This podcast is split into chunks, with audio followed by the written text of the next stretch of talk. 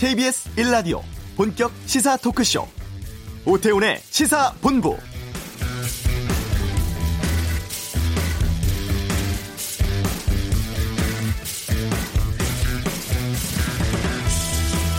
설 연휴를 하루 앞둔 2월의 첫날입니다. 연탄이 금탄이 되고 있어요. 막아주세요를 주제로 지난 한 달간 1인 릴레이 시위를 벌여온 한 재단이 어제 연탄 가격 인상 철회를 요구하는 6만여 명의 서명부를 청와대에 전달했습니다. 한 장에 600원이던 연탄이 최근 3년 연속 올라서 배달료 포함하면 장당 900원을 넘는다고 하는데 이 연탄 가격 인상이 G20 화석연료 보조금 폐지 계획의 후속 조치 때문이라고 합니다.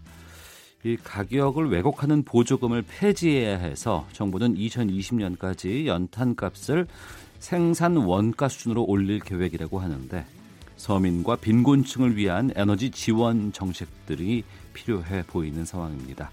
오태훈의 시사본부 잠시 후 이슈에서 연탄은행 대표 연결해 자세한 이야기 듣겠습니다.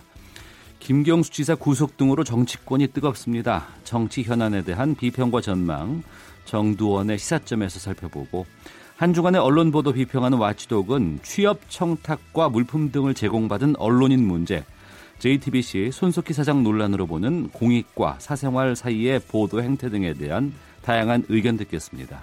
KBS 라디오 오태훈의 시사본부 지금 시작합니다.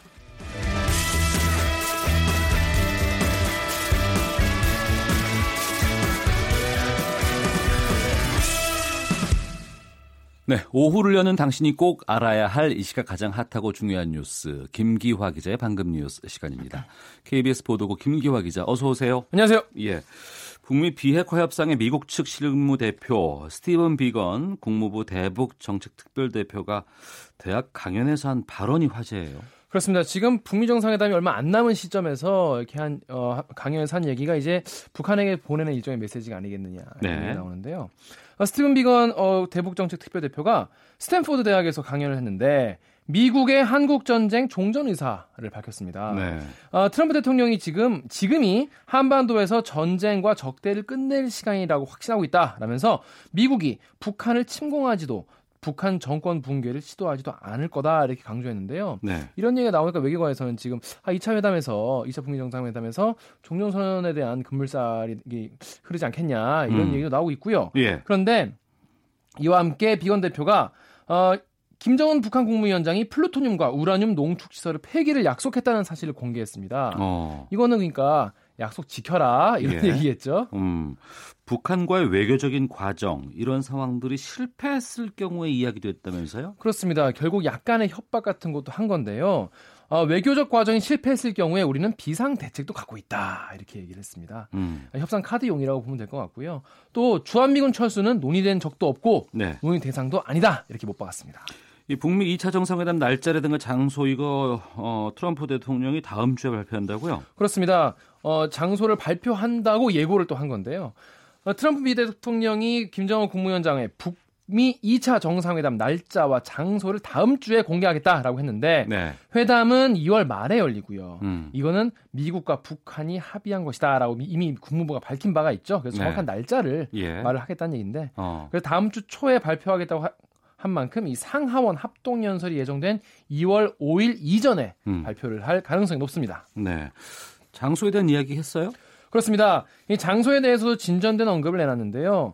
어, 너, 어, 여러분이 다 알고 있는 그 장소다. 음. 그러면서 뭐 대단한 비밀이 아니다. 이렇게 얘기를 해서. 그럼 베트남? 아마 그럴 가능성이 가장 높겠죠. 네. 앞서 이 폼페이오 국무장관이 2차 어, 정상회담에 대해서 이미 아시아 모처의 국무부 팀을 파견해 놨다 이렇게 음. 밝힌 바가 있지 않습니까? 네. 그래서 미 언론이 계속 얘기해 놓은 베트남이고 도시는 하노이나 다낭 중에서 한 곳이 될 것 같다라고 보고 있습니다. 그래서 지금 뭐 한국 언론들도 그쪽 베트남에 지금 어, 팀을 다 꾸, 보낼 네. 어, 팀을 다 꾸려놓고 호텔 예약도 지금 다 해, 하고 있다고 하네요. 아 그래요? 예 예. 어. 그리고 이제 그래서 어, 트럼프 대통령이 부, 북한이 정상회담을 대단히 원하고 있다. 음. 앞으로 지켜보자 이렇게 말했습니다. 네.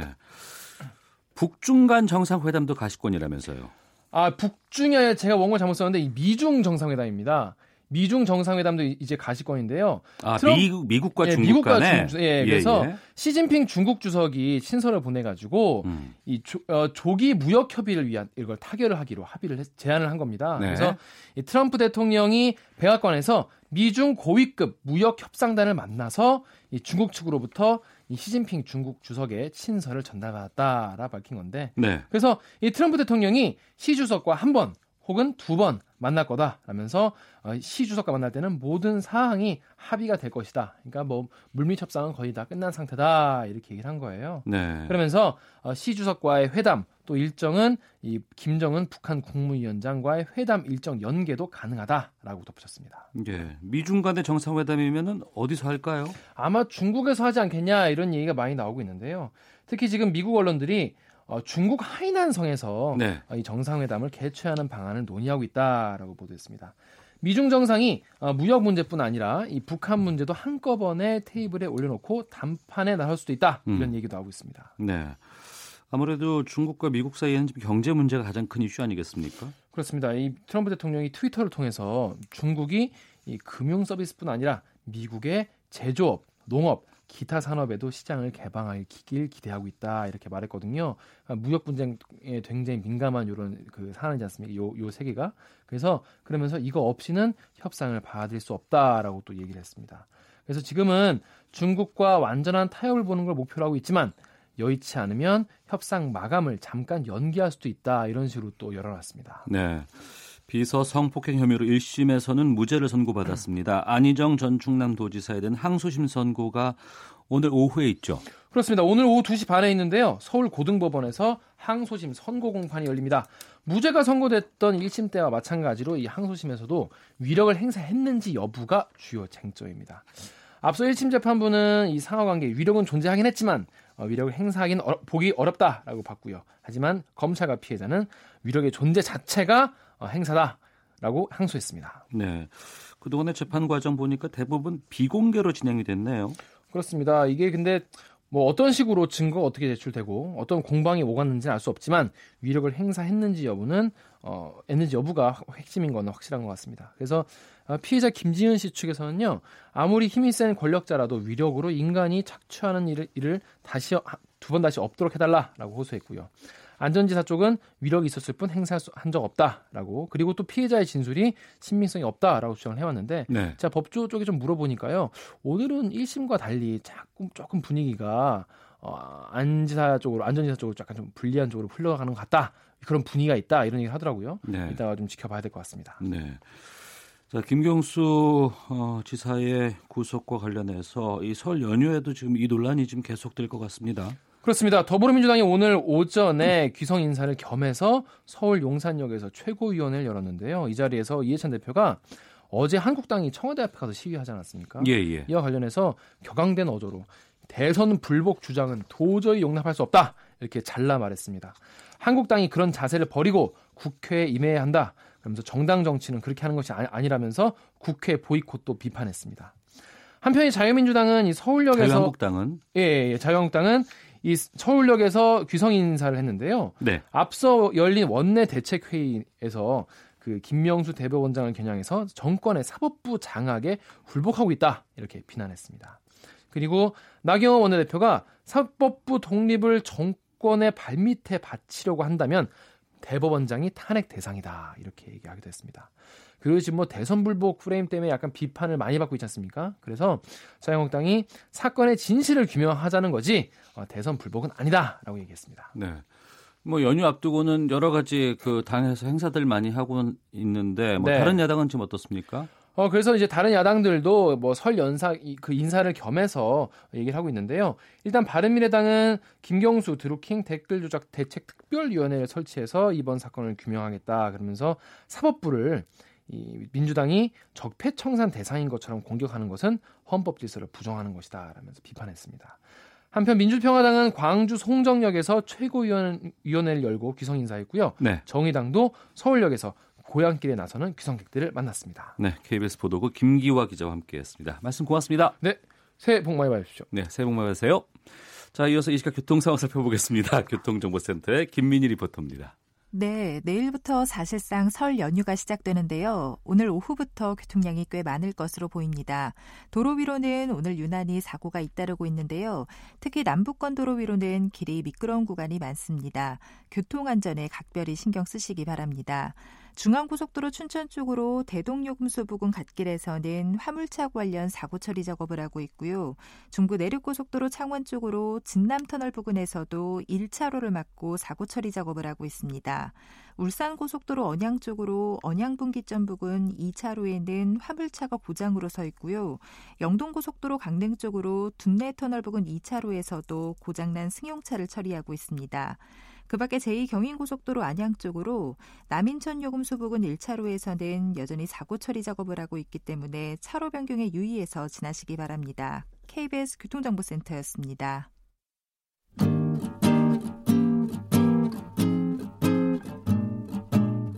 KBS 1라디오 오태훈의 시사본부 여러분의 참여로 더욱 풍성해집니다. 방송에 참여하고 싶으신 분은 문자 9730번으로 의견 보내주세요. 애플리케이션 콩과 마이케이는 무료입니다. 많은 참여 부탁드려요. 연탄값을 동결하라는 주장으로 어제까지 한 달 동안 청와대 앞 분수대에서 600명의 1인 릴레이 시위가 있었습니다. 연탄하면 좀 불편한 연료이긴 하지만 저렴한 연료로 인식돼 왔죠. 값이 얼마나 오른 것인지 연탄되는 분들 어떤 어려움 겪고 있는지 살펴보겠습니다. 연탄은행 허기복 대표를 연결하겠습니다. 나와 계시죠? 네, 그렇습니다. 예. 어제까지 진행된 뭐 행사 또 기자회견도 있었다고 들었는데 좀 그동안의 상황을 좀 정리해 주시죠. 일단은 최근 3년 들어서 연탄 가격이 50.8%에서 장당 300원이 인상이 돼가지고요. 예. 지금 배달료 포함하면 900원이 넘다 보니까 예. 요즘 시중에서 연탄을 사용하는 분들이 야 이거는 연탄이 아니라 금탄이 됐다. 음. 그래서 14만 가구가 추위에 떨고 있어서 아무래도 누군가는 이분들을 위해서 좀 대변을 해야 되는데 네. 뭐 어느 단체도 어느 누구도 말씀이 없어서 음. 연탄은행이 나서서 에, 작년 12월 31일부터 어제 바로 1월 31일까지 1인 릴레이시를 청와대 앞에서 시작을 했습니다. 네. 에, 그리고 특별히 이제 여기서 가, 장좀 의미가 있었던 것은요.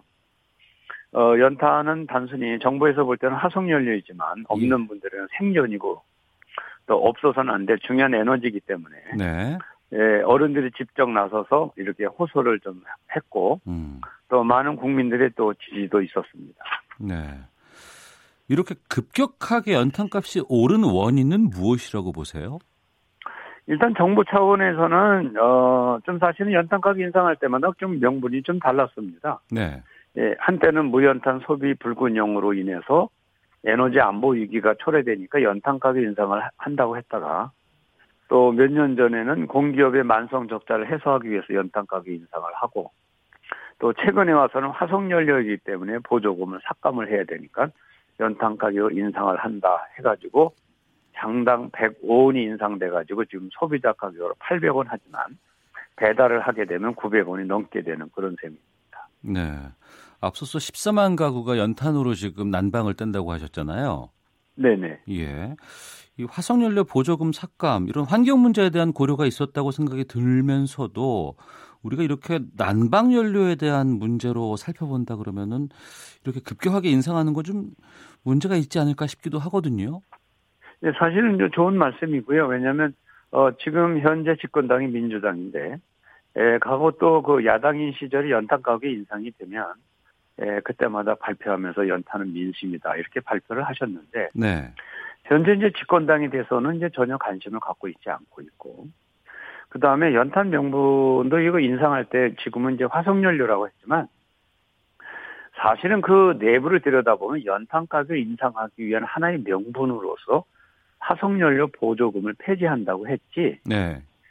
또 사실 경기가 어렵고 월 소득 25만 원 미만인 분들이 연탄이라도 떼서 겨울을 나겠다고 하면 네. 국가나 정부가 그렇게 할 수 있도록 현실을 살펴줘야 되는 것이지 음. 단순히 화석연료라고 해서 인상을 하겠다 네. 하는 거에 대해서는 어느 국민도 좀 이해를 못하고 납득을 못하고 있는 그런 상태입니다. 네. 청취자께서 의견 보내주고 계시는데요. 커피타임님께서 연탄은 식당과 같은 업소용 사용이 많아서 저소득층에게는 지원금을 별도로 지급하는 식으로 하는 게 좋을 것 같습니다라고 의견도 주셨고 허상님께서는 연탄값 서민이 주로 사용합니다. 이런 거야말로 국가에서 지원을 해서 서민이 추운 겨울 원만히 날 수 있게 해야 합니다라고 의견 주셨는데 네. 그러니까 뭐 식당용 말고요. 이 저소득층 난방비에 좀 집중해 보겠습니다. 이분들은 지금 그러면 이렇게 급격하게 금액이 올랐다고 하는데 이거 어떻게 생활하고 계신데요? 이분들은 지금 연세가 평균 연령이 80이 넘거든요. 예. 그래서 하루에 연탄이 4장에서 5장 정도 있어야만 하루라도 따뜻하게 지내는데 네. 연탄 가격 급격히 인상을 하다 보니까 월 소득 25만 원 미만이다 보니까 하시는 일들이 되게 파지수거예요. 예. 그리고 치료 사업을 하시고 이제 그러다 보니까 하루에 4장 5장이 있어야 되는데 연탄 구멍을 꽉 막아서 음. 2장이나 3장으로 춥게 지내고 계시고 또 연탄은 그 10월부터 그 4월까지 한 7개월 정도 되기 때문에 네. 거의 1년 가운데 7개월 정도 연탄을 떼시기 때문에 이게 단순한 문제는 아니거든요. 네. 그래서 지금 어, 연탄 사용하는 분들은 아 지금 얼어 죽게 생겼다. 왜이 음. 추위에 네. 더군다나 제일 중요한 거 연탄 가격 인상을 하려면 사전에 고시도 해야 되지 않겠습니까? 예. 근데 사전 고시도 없이 자고 났더니 장당 105원이 인상이 된 거예요. 어. 그러니까 연탄을 사용하는 분들이 국민을 위해 한다고 했는데 이게 하루아침에 자고 나한테 105원이 인상되는데 이건 해도 해도 너무한 거 아닙니까? 음. 이렇게 말씀을 하시고, 뭐, 죄송한 표현입니다만은, 예, 연탄 앞에서 어, 연탄이 되겠다고 했던 국회의원들이 우리나라에 얼마나 많습니까? 근데 어느 의원 하나 연탄 봉사를 했어도 연탄 가격이 급격히 인상이 됐는데 네. 여기에 대해서 민의를 대변하는 의원이 하나도 없다는 거. 참 이런 어. 것들은 굉장히 가슴이 아팠습니다. 정치인들이 뭐 연말이나 이럴 때 되면 연탄 나르고 이런 것들 사진으로 참 많이 보거든요. 예, 예. 그런데 정작 이 연탄 가격 인상에 대해서는 다들 인색한 상황이군요. 전혀 관심이 없고 제가 몇 번을 만나봤더니요. 예. 어떻게 인상이 된 가정도 전혀 모르고 있더라고요. 어. 야, 그래서 연탄 사용하는 가구 전국에 14만 가구밖에 안 되지만 네. 또 14만 가구는 연탄으로 난방하는 가구가 14만 가구고요. 예, 예. 그걸로 뭐 장사하는 분들까지 만약에 합치면 더 많은데 저희는 음. 연탄으로 난방하는 에너지 빈곤층 14만 가구만 대변하기 때문에 네, 네. 예, 그분들이 추운 겨울에 떨고 있기 때문에 이렇게 돼서는 안 된다는 것을 주장을 해서 1인 릴레이 시위를 해서 어쨌든 이제 그 답변을 기다리고 있는데 예. 에, 만약에 제 생각입니다만은 대통령께서 이 내용을 알았다면 예. 이렇게 기습적으로 한밤중에 군사 작전을 감행하듯이 인상을 했겠는가? 어. 아 모르시지 않았을까? 예. 그래서 아무래도 이런 거를 집행하는 고위 공무원이나 또 중간 관리자나 청와대에 계신 그 담당하는 분들이 좀 잘 해야 되지 않을까 여기에 좀 힘을 주고 싶습니다. 그 방금 한방쯤에 기습 인상을 했다라고 말씀하셨는데 예, 예. 전혀 뭐 고시라든가 아니면은 연탄을 올릴 것이다라는 이런 예고 같은 것들이 없었어요? 없었습니다. 왜냐면 그동안 연탄 가격 인상할 때는 사전에 고시도 해서 예. 언제 몇 장 어느 정도 인상을 한다 이렇게 하면 예. 연탄을 사용하는 분들이 이 추운 겨울에 준비라도 하지 않겠습니까? 그렇겠죠. 예, 그런데 12월을 앞두고 갑자기 연탄 가격을 자고 났더니 인상이 됐다 이렇게 발표를 하니까 어. 사람들이 굉장히 놀랬고 또 연탄을 사용하는 분들이 야 연탄 떼는 분들이 얼마 되지 않아서 우리를 전혀 의식하지 않는 게 아닌가. 음. 민심을 외면하고 있다 그래서 연탄 때문에 굉장히 민심이 이반되는 현상까지 나오니까 이런 점들은 좀 국회의원들이라든지 청와대에 계셔서 업무를 보는 분들이 직접 챙겨줘야 된다고 봅니다. 네. 뭐 현재 연탄 가격이 생산 원가 수준에도 미치지 못한다는 얘기를 듣긴 했었지만 뭐 저소득층을 위한 연탄 쿠폰이라든가 지원금 같은 것들이 있으면 되지 않을까 싶은데 그런 게 없었는지 있었어도 실효성이 없었던 건지 좀 알려주세요. 연탄 쿠폰은 사실은 있었습니다. 연탄 쿠폰이 전에는 없었는데요. 예. 사실은 저희들이 빈곤층 정책 제안을 해가지고 예. 연탄 쿠폰이라는 제도가 나오기도 했었거든요. 네. 근데 이게 시간이 지나가다 보니까 연탄 쿠폰으로 에, 지금 살 수 있는 양이 대략 400장에서 500장의 그 쿠폰 돈으로는. 네. 에, 그런데 연탄은 하루에 4장에서 5장 사용하면은 월 150장이 소요되지 않겠습니까? 예. 그럼 7개월 사용하면은 1050장이 필요해요. 어. 겨울 나는데. 예, 예. 근데 정부에서 쿠폰으로는 400장에서 500장 정도밖에는 구매를 할 수가 없어서 음. 600장 이상, 그 이상은 에, 인상당 가격으로 구매를 하다 보니까는 네. 연탄을 사용하는 분들에게는 턱없이 부족한 상태고 음. 또 에, 연탄 쿠폰을 그 대상자를 선정하는 과정에서도 촘촘히 살피고 준비하고 현장의 이야기를 들어야 되는데 그런 과정들이 좀 무시가 돼가지고 예. 다른 건 공청회다 하고 의견 수렴하는데 연탄하는 데만 이렇게 인심이 너무 야박한지 어. 좀 이해를 할 수가 없습니다. 예. 그러니까 이제 지난해 12월부터 계속해서 12월 말부터 1인 릴레이 시위를 청와대에서 벌이신 거 아니에요? 네, 그렇습니다. 어, 어떤 것들을 요구하고 있는 건지를 좀 알려주세요, 그러면. 일단은 연탄이 그 생존권의 보장을 못 받는 어려운 절대 빈곤층이 사용하기 때문에 네. 현실을 인정하고 또 연탄은 생존이고 민심이기 때문에 연탄 동결을 해 주시고요. 가격 인상에 대해서. 예. 왜냐면 작년에도 기습 인상을 했다가 또 19년도에도 또 인상을 하겠다고 하니까 어, 향후에도 인상할 계획이 있답니까? 예, 금년에도 또 인상할 계획이 있기 때문에 어.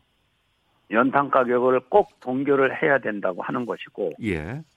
만약에 그래도 연탄 가격을 인상을 해야 된다면 연탄으로 난방하는 가정에 한해서는 음. 동결을 해서 기존 가격으로 살 수 있게끔 연탄 가격 이연제를 도입해 달라는 거고요. 예. 에, 그 다음에 또 하나는 이런 정책을 세울 때는 좀 민의를 반영을 해야 되기 때문에 음. 에너지 빈곤층을 위한 민관 어떤 그 정책 협의회를 구성해 달라고 어, 하는 마음으로 예, 한 달간 그 추운 가운데서 릴레이 시위를 한 겁니다. 네. 6만여 명의 서명부를 어제 전달을 했다고 들었습니다. 예, 서명한 분들만 6만 명이고요. 예. 그, 그 다음에 국민청원을 저희가 냈습니다마는 연탄을 사용하는 어른들이 핸드폰이라든지 사실은 SNS를 잘 모르시다 보니까 어. 어르신들이 동의하기 좀 어려웠어요. 예.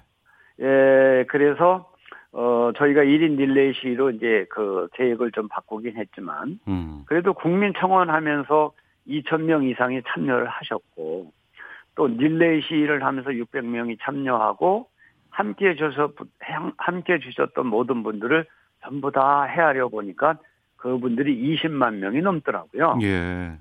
그래서 어제 청와대에 20만 명이 외침의 바람을 예, 전달을 해드린 겁니다. 네. 아직까지 거기에 대한 입장이라든가 반응 같은 것들은 접하지 못하신 상황이고요. 산자부 관계자는 한 번 만났고요. 예. 또, 어, 며칠 전에 전화가 와서 좀, 어, 만나서 이야기를 하자 그랬는데 저희가 30일에 기자회견도 있고, 음. 예, 사실은 제가 개인적으로 원주에서 한 달은 매일 오가다 보니까, 예. 예, 지쳐서 제가 쓰러지기 직전이다 보니까 도저히. 만날 수가 없더라고요. 예. 예, 그래서 구정 끝나, 명절 끝나고 만나기로 했는데, 네. 에, 어쨌든 연탄을 떼면서 한겨울 나는 에너지 빈곤층. 기름 떼고 싶지 않는 분이 어디 있겠습니까? 편안하게 예. 살고 싶은데 현실이 그렇지 못하니까 연탄을 좀 사용하지 않아도 되는 경제 나라를 만들어 주는 게 중요하지. 알겠습니다. 값을 올려서 소비를 둔화시킨다는 건 맞지 않다고 봅니다. 네. 자, 아, 세심한 정책적인 배려라든가 또 시민들의 관심 필요한 시점이 아닌가 싶어서 아, 말씀 들어봤습니다. 지금까지 연탄은행의 허기복 대표였습니다. 말씀 고맙습니다. 네, 감사합니다. 헤드라인 뉴스입니다. 스티븐 비건 미국 국무부 대북정책 특별대표가 스탠퍼드 대학 강연에서 미국의 한국전쟁 종전 의사를 밝혔습니다. 지난해 사상 최고 실적을 기록했던 경제 버팀목 수출이 두 달 연속 감소했습니다. 미국과 중국이 지적재산권 보호와 미국산 제품 수입 확대에 원칙적으로 합의하면서 미중 고위급 무역 협상이 마무리됐습니다. 한영석 가사면 현대중공업 공동대표이사 사장은 대우조선해양 인수 추진은 세계 1위 조선 산업을 지키기 위한 것이라고 오늘 밝혔습니다. 실업급여 지급 요건인 구직 활동에 어학학원 수강, 시험 응시, 취업 상담 등도 포함됩니다. 장병들의 평일 일과 후 부대방 외출이 오늘부터 전면 시행됩니다. 지금까지 헤드라인 뉴스 정원 나였습니다.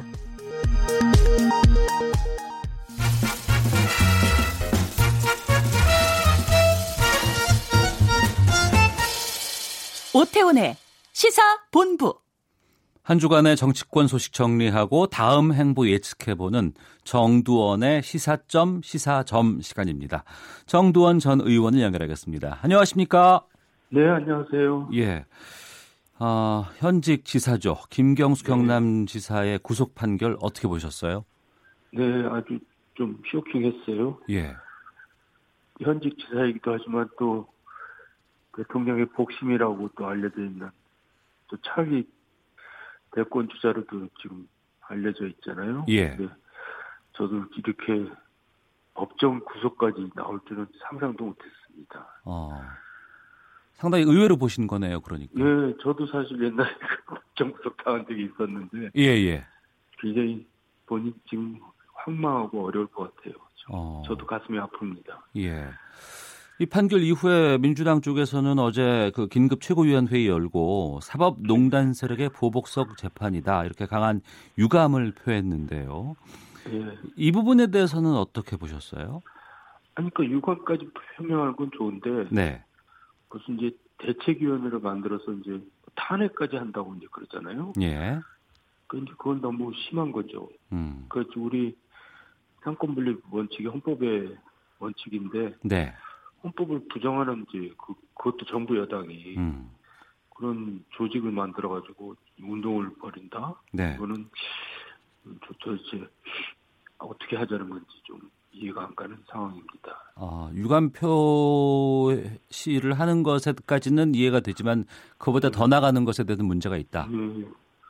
그러니까 지금 박주민 최고위원이 뭐 위원장을 해가지고 사법 뭐 무슨 적폐 뭐 대책위원회 뭐 만들었다는 거 아니에요? 예. 그러니까 사실 이거는 뭐냐면 저거죠. 이제 뭐 이미 내려진 판결을 어떻게 하겠어요. 음. 근데 이심 재판부를 이제 압박해서 네. 이제 판결 내용을 바꿔보겠다 뭐 그런 이제 의도 같은데요. 네. 네, 그래도 저는 저도 뭐 이렇게 사법부에 뭐 불, 만이 많은 사람이긴 하지만 예, 예. 사법부 자체를 부정하는 거는 음. 그거는 굉장히 위험한 발상이고요. 네. 꼭 무정부주의나 마찬가지인 건데 그거는 좀 너무 있을 수 없는 일을 하는 것 같아서 걱정입니다. 네. 야당 쪽에서는 지난 대선의 정당성을 지금 의심하고 나섰습니다. 네. 어, 문재인 대통령을 이야기하면서 어디까지 알고 있었는지 직접 해명해야 한다 이런 주장인데 네. 대통령 향해서 특별검사 수사를 촉구해야 한다는 주장까지 나오고 있는 상황인데 이 부분은 어떻게 필요하다고 보시는지요? 아니 이제 저는 뭐 특별검사까지는 뭐 그건 심했다고 생각을 하면서 네. 또 야당으로서는 이렇게 주장을 할 수가 있다고 생각해요. 왜냐하면 음, 예. 그동안에 이제 박근혜 전 대통령 이제 대선 당시에 예. 댓글 이제 조작을 많이 해가지고 그게 이제 사실 이 정부 적폐 수사에 가장 앞선 내용인데 네. 그래가지고 국정원 뭐 원장부터 해서 얼마나 많은 사람들 기무사 경찰까지 해서 얼마나 많은 사람들이 조사받고 사법 처리됐고 뭐 그러지 않았습니까? 예. 그럼 이제 그 기준을 갖다가 이제 똑같이 적용을 해야 되죠. 그럴 음. 경우에 이제 김경수 지사가 최종심까지 나온 건 아니지만 어쨌든 네. 1심에서 유죄 판결 나온 거는 이건 되게 심각한 거죠. 음. 뭐 진짜 내로남불도 아니고 어, 그렇게 적폐 수사라고 댓글 수사를 해놓고는 또 우리 편도 그런 걸 했다. 네. 이쪽 편도 그건 정말 잘못된 거죠. 네. 아, 이 파장이 어디까지 언제까지 갈 거로 전망하세요? 이건 굉장히 길게 갈 것 같아요. 왜냐하면 예. 재판이 계속 되는 거니까요. 어. 또 2심이 나올 테고 상고심이 나올 테고 제 경우로 봐도 한 2년이 걸렸는데 네. 이거는 굉장히 여당한테는 악재고 저기 오래 끌 것 같은데요. 그리고 야당은 이거를 이제 최대한 정치 공세로 활용할 텐데 네. 한 가지는 야당이 너무 요새 실력이 없어서 음. 여당이 여러 가지 지금 실수도 하고 실책이 나오고 하는데 제대로 공격을 못해요. 네. 리더십이 좀 무능한 것 같아요. 어. 그러다 보니까 이번 일도 얼마나 제대로 할지 걱정은 됩니다만 뭐 걱- 제가 걱정할 일은 아니지만요. 예. 일단 여- 야당으로서 호재를 맞는 거죠. 음. 근데 공교롭게도 여당의 차기 대권 주자로 꼽히는 인물들이 줄줄이 지금 악재를 맡고 있는 상황이에요. 그러니까 말이죠. 그것도 참 누가 일부러 한 것도 아닌데 예. 그래서 결국은 이제 이제 몇 사람 안 남았어요. 어. 뭐 구체적으로 얘기하면 이낙연 지사하고 유시민, 박원순, 김부겸 이렇게 남은 셈인데 예. 음, 과연 이 사람들은 즐거워야 할지 참 뭐라고 좀 심정이 뭐좀 그러니까 들여다볼 수는 없지만은 하여간 어.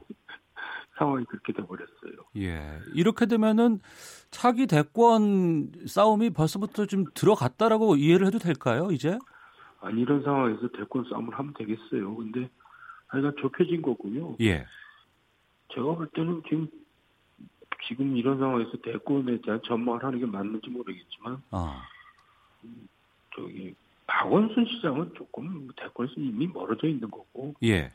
김부겸 장관은 이제 친문 세력에서는 좀 거부감을 갖고 있는 거 보고 음. 이 이낙연 유시민으로 이제 좁혀져 가고 있다고 보여지죠. 네. 알겠습니다. 정두원 전 의원과 함께 시사점 한 주간의 정치권 소식 정리하고 있습니다. 김성태 전 자유한국당 원내대표의 딸이 KT에 특혜 네. 채용된 거 아니냐 여긴 의혹에 대해서 검찰이 속도를 아, 수사에 속도를 내고 있고 네. 서류 전형 합격자 명단에 김 대표 딸의 이름이 없었던 것으로 지금 알려지고 있거든요. 네. 그러면 이- 이게 비정상적인 절차가 진행됐을 거다 이렇게 이해를 해도 될까요?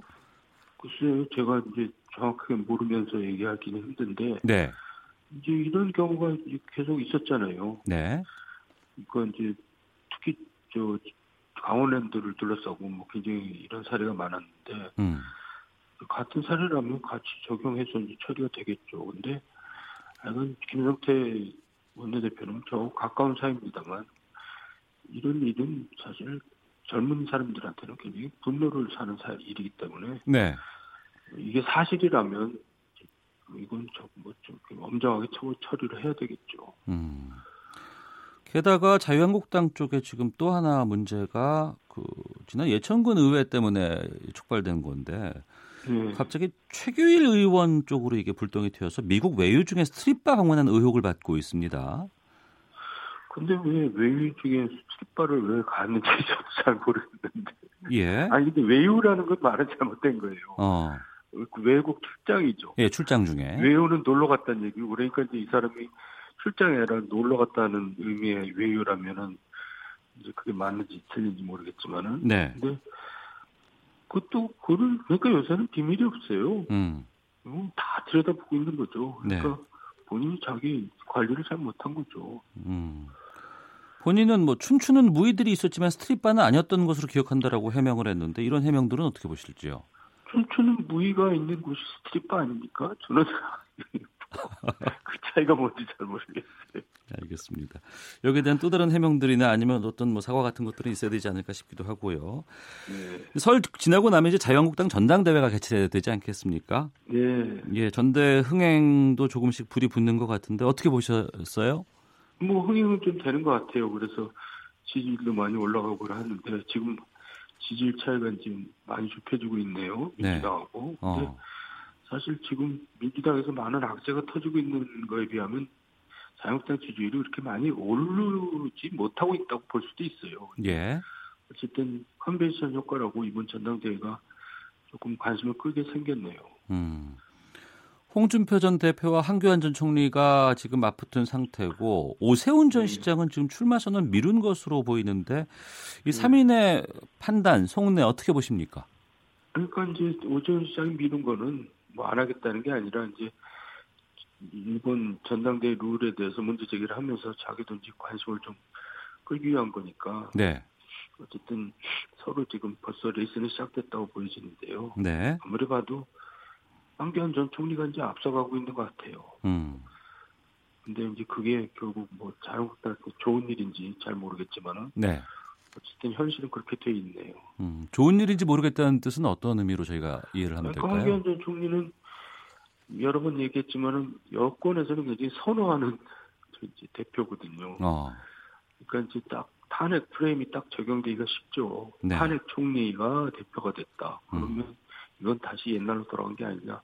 그리고 실제로 이제 그렇게 생각하는 중도층이나 건전한 보수층도 꽤 있을 테고요. 예. 그래서 확장성이 아무래도 이제 적다는 면에서 여권을 선호하는 거죠. 음. 근데 어쨌든 지금 자유한국당에서 이제 왜 황교안 총리가 뜨냐 이렇게 저도 고, 고민을 해봤더니 네. 역시 이제 그, 그 기성 정치인에 대한 이제 뭐라 그럴까 환멸이랄까 어. 식상했다 그럴까 이제 그런 게 그런 것 때문에 황교안이 참신해 보이는 것 같아요. 예. 경험이 없다는 게 강점이네요, 그러니까. 뭐 오히려 그렇게 된 셈이죠. 어, 알겠습니다. 올해는 이제 지방선거라든가 총선 일정은 없는데 지금 네. 재보궐 선거가 4월에 있습니다. 그렇죠. 이 지역구가 경남 창원 성산 통영 고성으로 다 PK 지역인데 이 PK 지역의 지금 분위기는 어떻다고 보시는지 간단히 말씀 부탁드리겠습니다. 예. 이제 과거에는 민주당에서 굉장히 이제 우세 지역으로 됐는데 지금은 또 옛날 얘기가 됐고요. 예. 지금 호각지세라고 보여집니다. 그래서 어. 굉장히 팽팽할 것 같은데요. 예. 그러니까 선거 결과를 예측하기 힘들다는 얘기죠. 어, PK 지방선거라든가 민주당 돌풍이 있었지만 지금은 예, 예. 많이 좀 까먹은 상황. 예, 그렇, 그렇습니다. 알겠습니다. 자, 정두원의 시사점 시사점 여기서 마치도록 하겠습니다. 말씀 고맙습니다. 네, 수고하셨습니다. 예. 자, 잠시 후 2부 와치독에서는 언론과 기업의 부적절한 유착관계, 또 언론인 손석희 사장의 사생활 보도까지 짚어보는 시간 갖겠습니다. 시사본부 초대석 하재현 전 중사 모시고 말씀 나눠보겠습니다. 잠시 후 2부에서 이어집니다.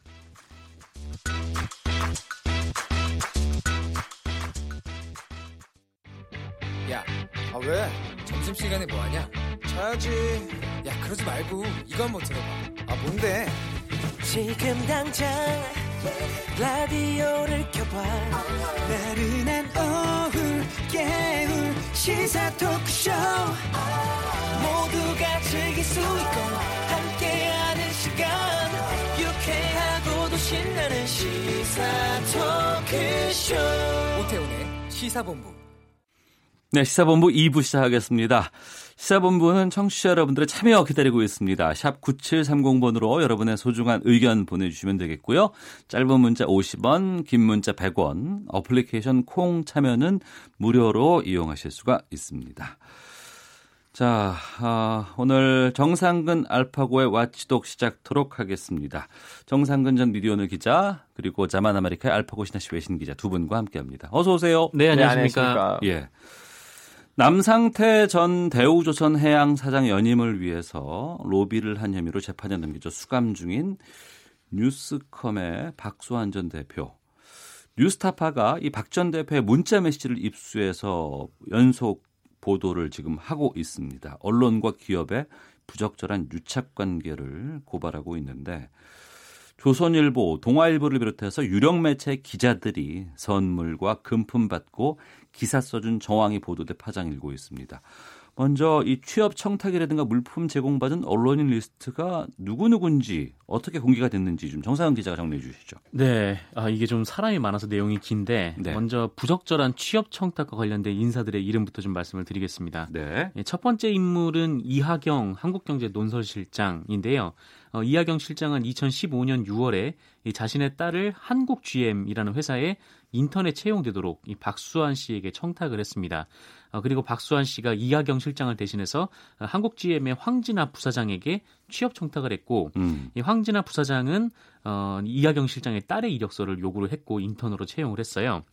박수환 씨는 이 사실을 이하경 실장한테 알렸고 이하경 실장은 박수환 씨한테 열렬 감사드립니다.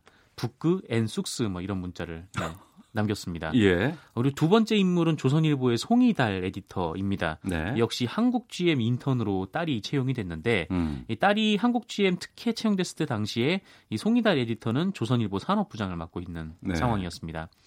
어, 박수환 씨가 이 황진아 GM 부사장에게 보낸 문자 메시지를 보면 음. 이 송이달 에디터는 아예 이 딸의 인턴을 언제부터 4개월 동안 하겠다 네. 이렇게 지정을 한 모양이에요. 예. 어, 그리고 그 뜻대로 이루어진 것으로 보이고 이 박수환 씨는 송이달 에디터에게 이 따님을 GM에서 만났는데 여러 가지 일 경험하고 있더라 이렇게 좀 생색을 내는 문자를 음. 보냈는데 어, 여기에 이제 송이달 에디터가 깊이 감사합니다. 뭐 얘기 들었습니다. 이런 답장을 보냈다고 합니다. 네. 어, 뭐두 사람 모두 지금 뉴스타파에는 취업 청탁은 사실 무근이다. 뭐 정당한 절차를 거쳤다 이렇게 주장을 하고 있고요.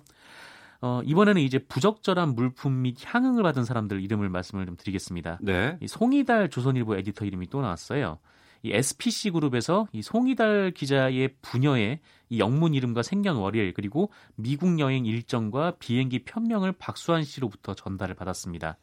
그러니까 워싱턴, 뉴욕발 이 대한항공 왕복 티켓의 기준이 그 일반석 기준으로 한 150만 원 정도 되는데 음. 이거를 이제 SPC에서 대신 끊어줬다라는 네. 것이죠. 어, 그리고 이 문자들이 오가기 한 두 달 전인 2015년 4월에 조선일보에 이 SPC 그룹이 운영하는 파리바게뜨를 홍보하는 기사가 실렸습니다. 음. 어, 그리고 이 기사에는 산업부장이던 송이달 씨가 영향력을 행사한 정황이 문자 네. 메시지를 통해서 나왔고요. 어, 두 번째는 강경희 전 조선일보 사회부장입니다. 2014년 9월에 박수환 씨로부터 명품 스카프를 전달을 받았습니다. 음. 받은 직후에 감사 문자를 보냈는데 네. 우리 사이에 뭐 이런 거한 선물을 네, 어. 박 사장님께서 주셨으니 뭐 감사히 잘 받겠습니다. 이렇게 얘기를 했습니다. 이 강경희 기자는 뉴스타파에 이렇게 해명을 했는데 선물을 두 번 받았는데 예. 한 번은 좀 부담스러워서 돌려줬다. 그리고 이제 명품 스카프는 받았다는 거죠. 음. 이 명품 스카프에 대해서는 비판을 할 수 있는데 그 비판을 달게 받겠다 이렇게 얘기를 하기도 했습니다.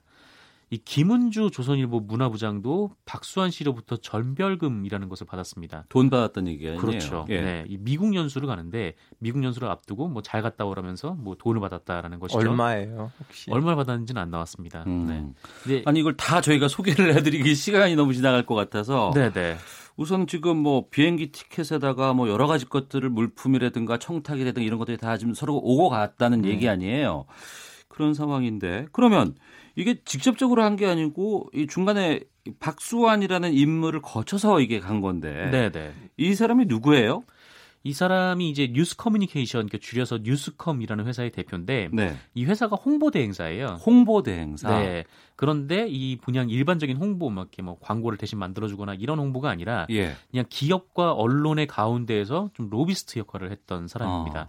그러니까 뭐 기업으로부터 뭐 청탁을 받고 언론에 이제 기자들이나 아니면 이제 데스크급에 얘기를 해서 그 기사를 실어주고 이런 일을 했던 모양이에요. 음. 어, 그리고 이 사람이 이 남상태 전 대우조선 해양 사장이 연임할 수 있도록 그 민유성 전 산업은행장에게 로비를 해주는 대가로 2009년 3월부터 2012년 2월까지 어, 21억 정도를 받았습니다. 그리고 네. 이걸로 구속 기소가 됐는데 어, 그리고 대법원으로부터 징역 2년 6개월을 선고를 받고 현재 복역 중에 있는 사람입니다. 네.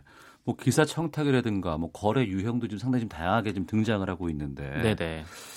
언론과 기업의 이러한 관계 어떻게 보세요, 알파고 기자는? 이제 네, 자본 자본주의 사회에서는 이런 관계가 왜냐하면 기업이 기업이고 언론도 어떻게 보면 기업이거든요. 네. 그래서 어떻게 보면 기업 기업 간의 관계인데 음. 자본주의 사회에서는 자유시장 제재가 있는 자본주의 사회에서는 네. 이런 관계가 투명하고 누구다 뭐라고 하진 않아요. 음. 미국에서 이런 업체들이 그 뉴스콤 같은 매치 업체들 하나도 게 아니에요. 어. 그렇게 그 언론인들하고 기업인들 사이에는 그러한 관계를 조절하는 업체들인데 음. 여기 지금 두 가지 문제가 있어요. 하나는 이제 투명하지 않다는 자체가 음.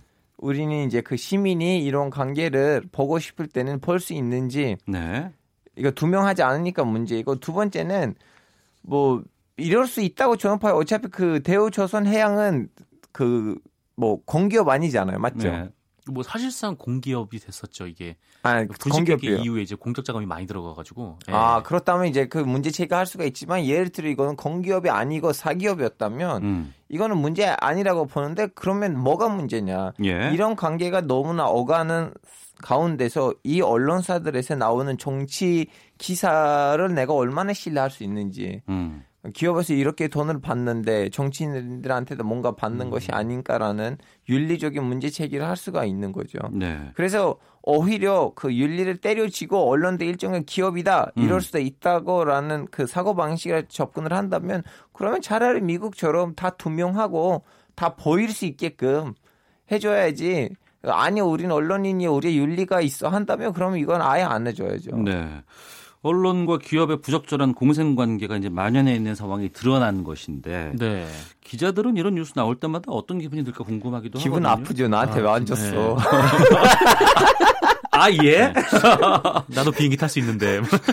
근데 뭐 그런 건 뭐 농담이고. 네. 솔직히 뭐 이런 뉴스 볼 때마다 좀 참담하죠. 음. 그러니까 이번에 뭐 예를 들어서 이제 손혜원 의원 사건이 불거졌을 때 뭐 이익 충돌의 원칙이다라면서 뭐 아, 언론들이 아, 예, 문제를 예. 제기했었는데 이 동의하는 분들도 계셨지만 동의하지 않는 분들도 계셨거든요. 음. 뭐 그분들 같은 경우는 아니 손혜원 의원은 여기서 이익을 본 것도 없는데 무슨 이익 충돌의 원칙이냐. 오히려 너희 언론들이 이렇게 돈 받고 기사를 쓰고 네. 뭐 선물 받고 하는 게 이해 충돌 아니냐. 이렇게 뭐 비판을 받고 조롱을 받고 있는 음. 그런 거죠. 근데 여기에 이렇게 뭐 증거가 있으니 뭐 언론인들이 뭐 여기서 무슨 말을 할 수가 있겠습니까? 뭐 본인이 아니더라도 네. 뭐 동료들이나 아니면 다른 자기 소속 매체가 그런 일을 또 벌였다면 뭐 그런 측면에서 정말 이 언론에 대한 불신은 정말 언론 스스로가 만드는 건 아닌가 좀 이런 생각이 듭니다. 네, 6055번 쓰시는 분께서 한국 언론 특히 메이저 언론들 관행을 빙자한 우리 사회의 적폐를 그대로 보여줍니다라고 의견 주셨고 8672님 권력과 자본 감시하라고 했더니 이들과 결탁해서 사익 채우는 언론들이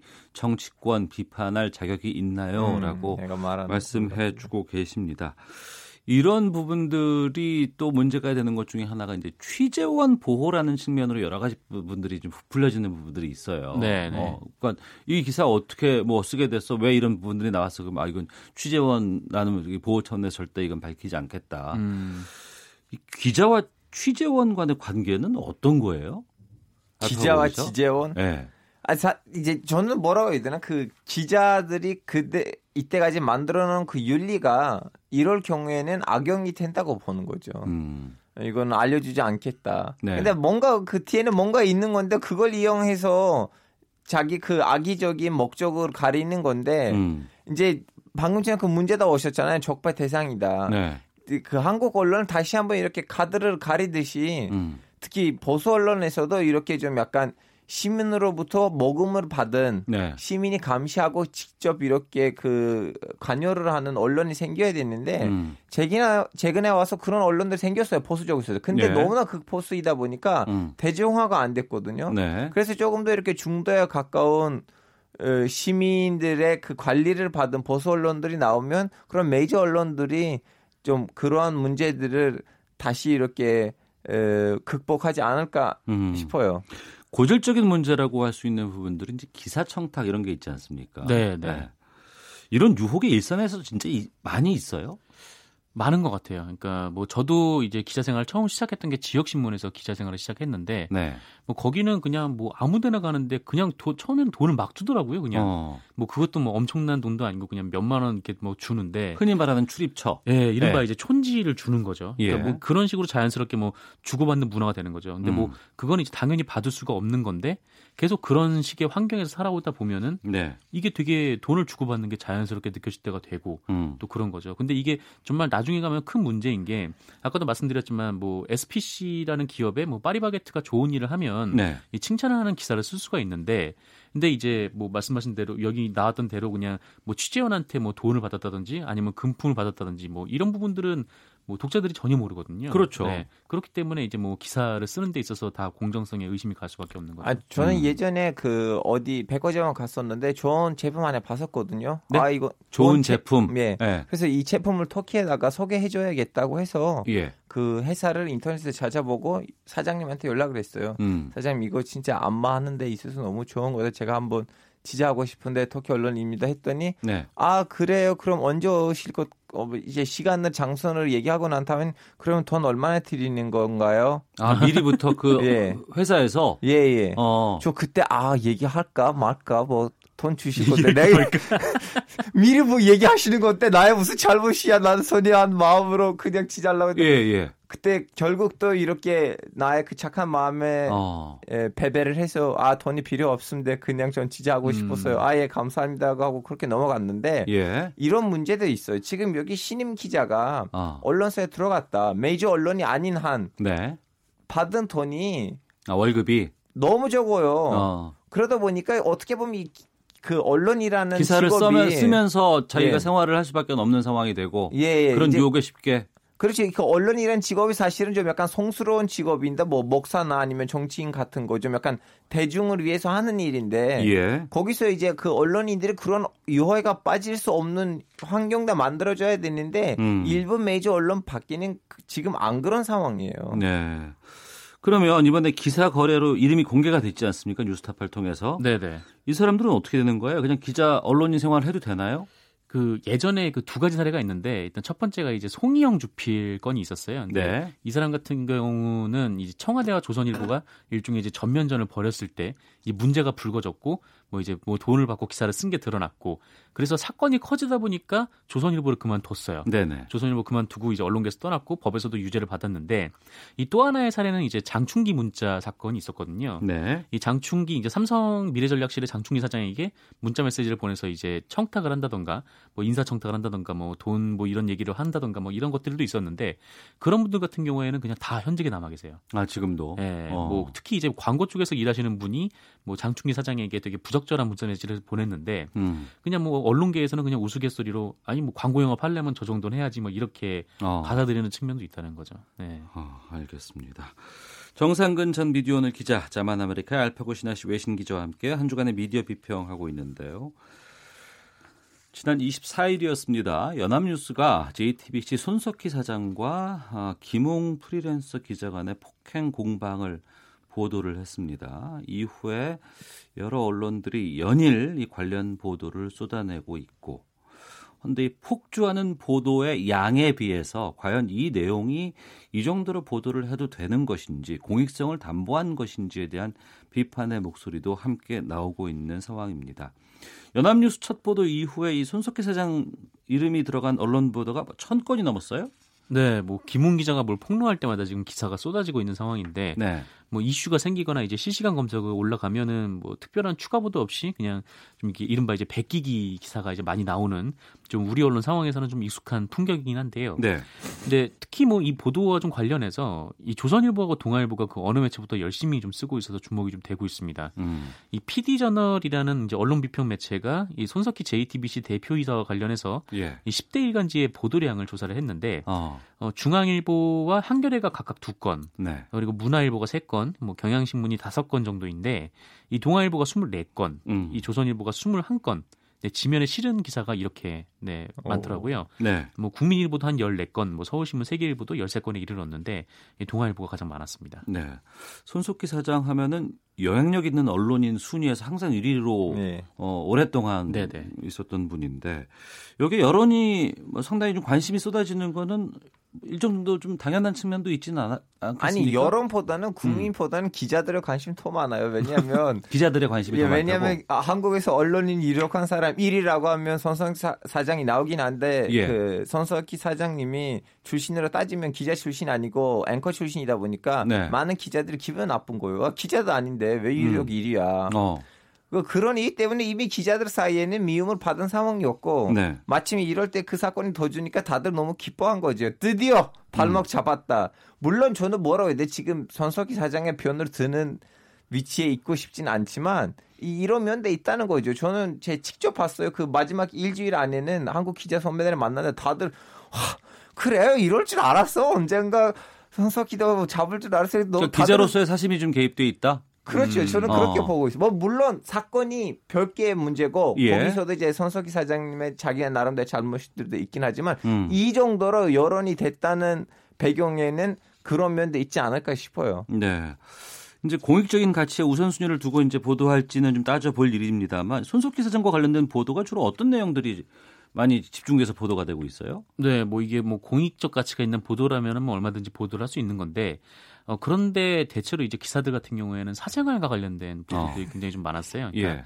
이게 진위 여부도 아직 확인되지 않았고 음. 좀 그런 상황인데 그러니까 손석희 사장이 뭐 접촉 사고가 났는데 뭐 젊은 여성과 동석해 있었더라. 뭐 이 부분 같은 경우는 지금 뭐 사실 확인이 아예 되지가 않은 상황이고 예. 또 이제 뭐 지금 관계자 이름까지 지금 떠도는 상황이어서 어. 해당 당사자의 뭐 사실이 아니라면 피해가 굉장히 좀 우려되는 상황임에도 뭐 관련된 기사가 또 굉장히 많고 예. 또 뭐 어쨌든 뭐 그렇습니다. 뭐이 음. 부분은 좀 본질적인 부분이라고 보기가 어렵죠. 네. 그러면 이번에 이 일련의 이 손석희 사장과 관련된 보도를 보셨잖아요, 알파고 기자. 네.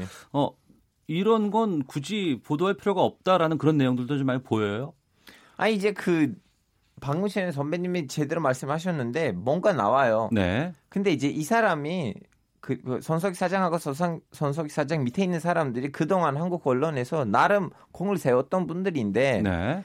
앞으로도 세울 것 같다는 우리의 긍정적인 생각이 있죠. 음. 그러면 새로운 폭로가 나온다면 네. 그럼 가서 한번 물어보죠. 음. 물어보고 그 사람들이 테스트 우린 답변 안 할 거다 이런 무례하게 거절하거나 아니면 뭐 그냥 거절한다고 해도 괜찮은데 그럼 우리는 이 폭로가 나왔는데 가서 물어봤더니 답변을 거절했다는 식으로 써야 되는데 그냥 있는 그 폭로를 그대로 나오면 어. 그러면 이, 이 인가 이, 뭐 인성 살인 아니에요? 음.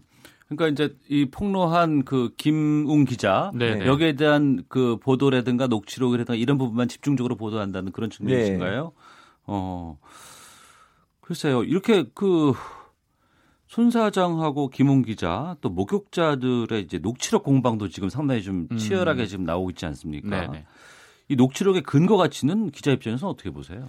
녹취록이 있으면은 뭐 유력한 증거로 뭐 생각되긴 하죠. 네. 아무래도 네. 게다가 이제 손석희 사장이 등장하는 영상까지 나온 상황이기 때문에 뭐 어쨌든 뭐 거기에 나오는 이제 손석희 사장의 말과 뭐 그런 거는 뭐 신뢰를 할 수밖에 없는 그런 상황인데 근데 문제는 이 대화가 그 모든 사건의 전체를 보여주느냐에 대한 부분은 좀 취재가 부족한 거 아닌가라는 생각은 좀 들어요. 그러니까 음. 뭐 어떤 일이 있고 그 중간에 있는 뭐 서로 이제 오갔던 말만 축약을 해서 거기에 대해서만 지금 집중해서 보도를 하는 게 예. 이 실체적 진실에 접근하는 보도인가라는 데 대해서는 좀 회의감이 있죠. 어, 김호경님. 손석희 사장도 그냥 평범한 인간일 뿐인데 너무 신격화한 음. 잘못도 있다고 봅니다. 맞아요. 어, 띄워주고 실망하고 이응 비읍 이응님 사소한 정보 가지고 협박하는 기자 문제 많다고 봅니다. 7095님 팬이 칼보다 무섭습니다. 기자님들 진실만 써주세요. 진위를 완전히 파악하고 나서요라고 의견 보내주셨습니다. 그러니까 그럼 정리를 해보면 지금까지의 뭐 전원이라든가 네네. 뭐 일방적인 주장이 아니고 실제로 취재를 해서 드러난 사실은 어디까지인 거예요? 그러니까 뭐 양측의 말이나 아니면 취재를 해서 드러난 사실들을 종합을 해보면 예. 일단 사실로 확인되는 것은 손석희 사장이 접촉 사고를 냈다. 그리고 예. 합의를 했다. 어. 어. 그리고 이에 대해서 김웅 기자가 알았고 손석희 사장과 대화를 나눴다. 이 예. 부분이고 어 그리고 김웅 기자에게 손석희 사장이 함께 일하자고 했다. 이 김문 기사 어, 김문 기자는 이 손석희 사장에게 맞았다고 주장한 상태이지만 일단 모종의 신체 접촉은 있, 었던 거, 어, 있었던 것으로 보인다. 음. 이 정도가 지금 나온 사실입니다. 네. 근데 그거 가지고 지금 이렇게 많은 양의 보도가 나오는 것에 대해서 알파고 기자는 어떻게 보세요? 아니 지금 제가 아까부터 왠지 손석희 사장의 변을 들으면서 얘기를 했는데 이런 면도 있긴 있어요. 지금 손석희 사장님이 이렇게 마찰을 생긴 거 이거 처음 아니거든요. 예전에 예. 뭐 종교 단체랑도 뭐 뭔가 있었거든요. 음. 보도 내용에 있어서 살짝 왜곡가 여지가 생긴 만한 거 있었는데 그 그게 이렇게 시위가 일어났거든요. 근데 손석희 사장님이 거기에 대해서 아무 말도 안 하셨어요. 그 예, 시위 예. 몇번 하다가 그, 그거 이제 덮어졌는데 음. 이런 문제가 나올 때마다 손, 손 사장님이 별로 이렇게 대응을 안 하시는 스타일이고 왠지 눈을 감으시거든요. 예, 예. 근데 이번에 사건이 이제 기자 쪽에서 나오고 그리고 음. 또 이렇게 손으로 잡을 만한 이렇게 문자라든가 스크립트 다 나오니까 음. 그냥 눈을 덮을 만한 상황이 아니에요. 그래서 네. 이번에는 사장 그 손 사장님이 조금 더 이렇게 뭔가 좀 적극적인 대응을 하셨어야 되는데 그것도 안 하셔다 보니까 음. 상황이 이렇게 크게 벌어진 거로 저는 판단하고 있어요. 네. 그럼 이번 건은 뭐 스캔들 보도예요? 뭐 공익 보도예요? 뭘로 봐야 돼요, 이거? 그동안 사인 감정의 표출. 근데 뭐 지금 뭐 실체가 불분명하죠. 그러니까 손석희 사장이 어쨌든 JTBC라는 언론사의 대표이사로 있으니까 뭐 자신의 지위를 이용해서 뭔가 그 취업에 좀 부정적인 여, 그 영향력을 끼쳤다든지 음. 뭐 이런 부분이 있으면 충분히 공익적인 보도가 될 수는 있지만 네. 근데 아직까지 뭐 교통사고를 냈고 뭐 동승자가 누구였으며 뭐 뭐 어떻게 어떻게 뭐 이런 스캔들로 나가는 거는 좀 이게 공익적인 보도와는 거리가 먼 것 같다는 생각이 듭니다. 아, 저 사실은 이런 기사들 보, 니까 저도 너무 걱정을 하거든요. 왜냐면 일하다 보니까 가끔씩 여성분이란 막 방송회를 할 수도 있잖아요. 예를 들면 예, 예. KBS에서도 저는 하기 전에는 음. 작가님이랑 커피숍에서 이렇게 커피를 마시면서 방송한 데서 얘기를 했는데 네. 누가 그 사진 찍고 올리면 알파고는 커피숍에서 어떤 여자랑 일대일 커피 마셨다. 그 그거 이제 정수할 때까지는 음. 그냥 인성살인을 당하는 거죠. 그때 어. 저, 전하고 그 사람 누구였냐 하고 이제 그런 식으로 가야 되는데 뭐 네. 동승에는 여자분이 앉아 있었다 뭐. 음. 뭐, 뭐, 뭐, 하여튼 뭐 문제 많아요. 예. 그렇죠. 네. 커피를 먹었다는 게 보도 가치가 있는 게 아니고 만약에 뭐 커피를 훔쳤다든지 하면 그건 보도 가치가 있는 거죠. 어, 8794님 듣다 보니 민방이나 개인 방송은 재미있기는 하지만 국민의 알 권리 기능은 자본으로부터 독립된 공영방송의 역할이 크다고 생각합니다 라고 의견 주셨고요. 0324님 취재원 보호라는 명목 하에 가상의 취재원을 내세운 기자 자신의 생각을 주장하는 기사를 생산하는 일이 많다고 봅니다. 익명의 관계자, 복수의 관계자의 신빙성이 떨어지는 이유는 워낙 오보가 많기 때문입니다. 소위 말하는 가도로 통신. 음, 예. 이런 부분들 어, 또 의견도 보내주고 계십니다. 알겠습니다. 오태훈의 시사본부 정상근 전 미디어오늘 기자, 자만 아메리카의 알파고 신하 씨 외신 기자와 함께 한 주간의 미디어 비평 와치독 감시견 코너 마치도록 하겠습니다. 두 분 말씀 고맙습니다. 네, 감사합니다. 헤드라인 뉴스입니다.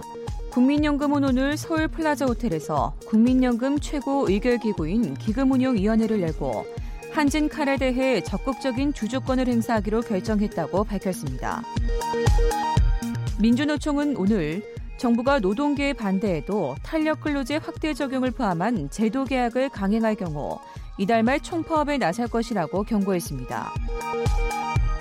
비서 성폭행 혐의로 기소돼 1심에서 무죄를 선고받은 안희정 전 충남도지사에 대한 항소심 선고가 오늘 오후 내려집니다. 경기 안산 지역에서 5일 만에 홍역 감염 환자가 추가로 발생했습니다. 지난해 12월 온라인 쇼핑 거래액이 1년 전 같은 달보다 24.4% 증가해 10조 7,298억 원을 기록했습니다. 사랑의 온도탑이 모금 마지막 날 가까스로 목표액을 넘겼습니다. 모금액은 전년도보다 101억 원 늘어났고 목표액이었던 4,105억 원도 초과 달성했습니다. 지금까지 헤드라인 뉴스 정원 나였습니다. 북 와 호남권, 그러니까 주로 서쪽을 중심으로 밤에 나쁨 단계를 보이겠습니다. 오늘 밤에 중국발 스모그가 유입되기 때문인데요. 내일도 이 영향으로 남부와 전라북도, 경북 지역의 공기는 탁하겠고 그 밖의 지역은 공기가 청정하겠습니다. 오늘 낮부터는 추위가 다소 누그러지겠습니다. 오늘 낮 기온 서울 3도, 대전 5도, 대구 6도 등 2도에서 7도의 분포를 보이겠습니다. 오늘 이렇게 중국발 스모그가 유입돼 내일까지 공기가 좀 탁하겠는데 내일도 날씨는 대체로 맑겠습니다. 오늘 이렇게 맑은 날씨 보이면서 호남 서해안 쪽에는 산발적으로 눈이 날릴 수가 있겠고요. 내일은 맑은 뒤에 구름만 많이 끼겠습니다. 내일 서울의 아침 기온은 영하 2도, 낮 최고 기온은 7도로 오늘보다 기온이 전반적으로 높겠습니다. 이렇게 연휴 기간 동안 큰 추위는 없겠는데요. 일요일에 전국적으로 비가 내리겠고 강원도에는 눈 가능성이 더 큽니다. 또 수요일에는 남 남해안과 제주에 비 예보가 있습니다. 내일 밤부터 모레 사이에 안개 주의하셔야겠고요. 오늘 오후까지는 먼바다 물결이 높겠습니다.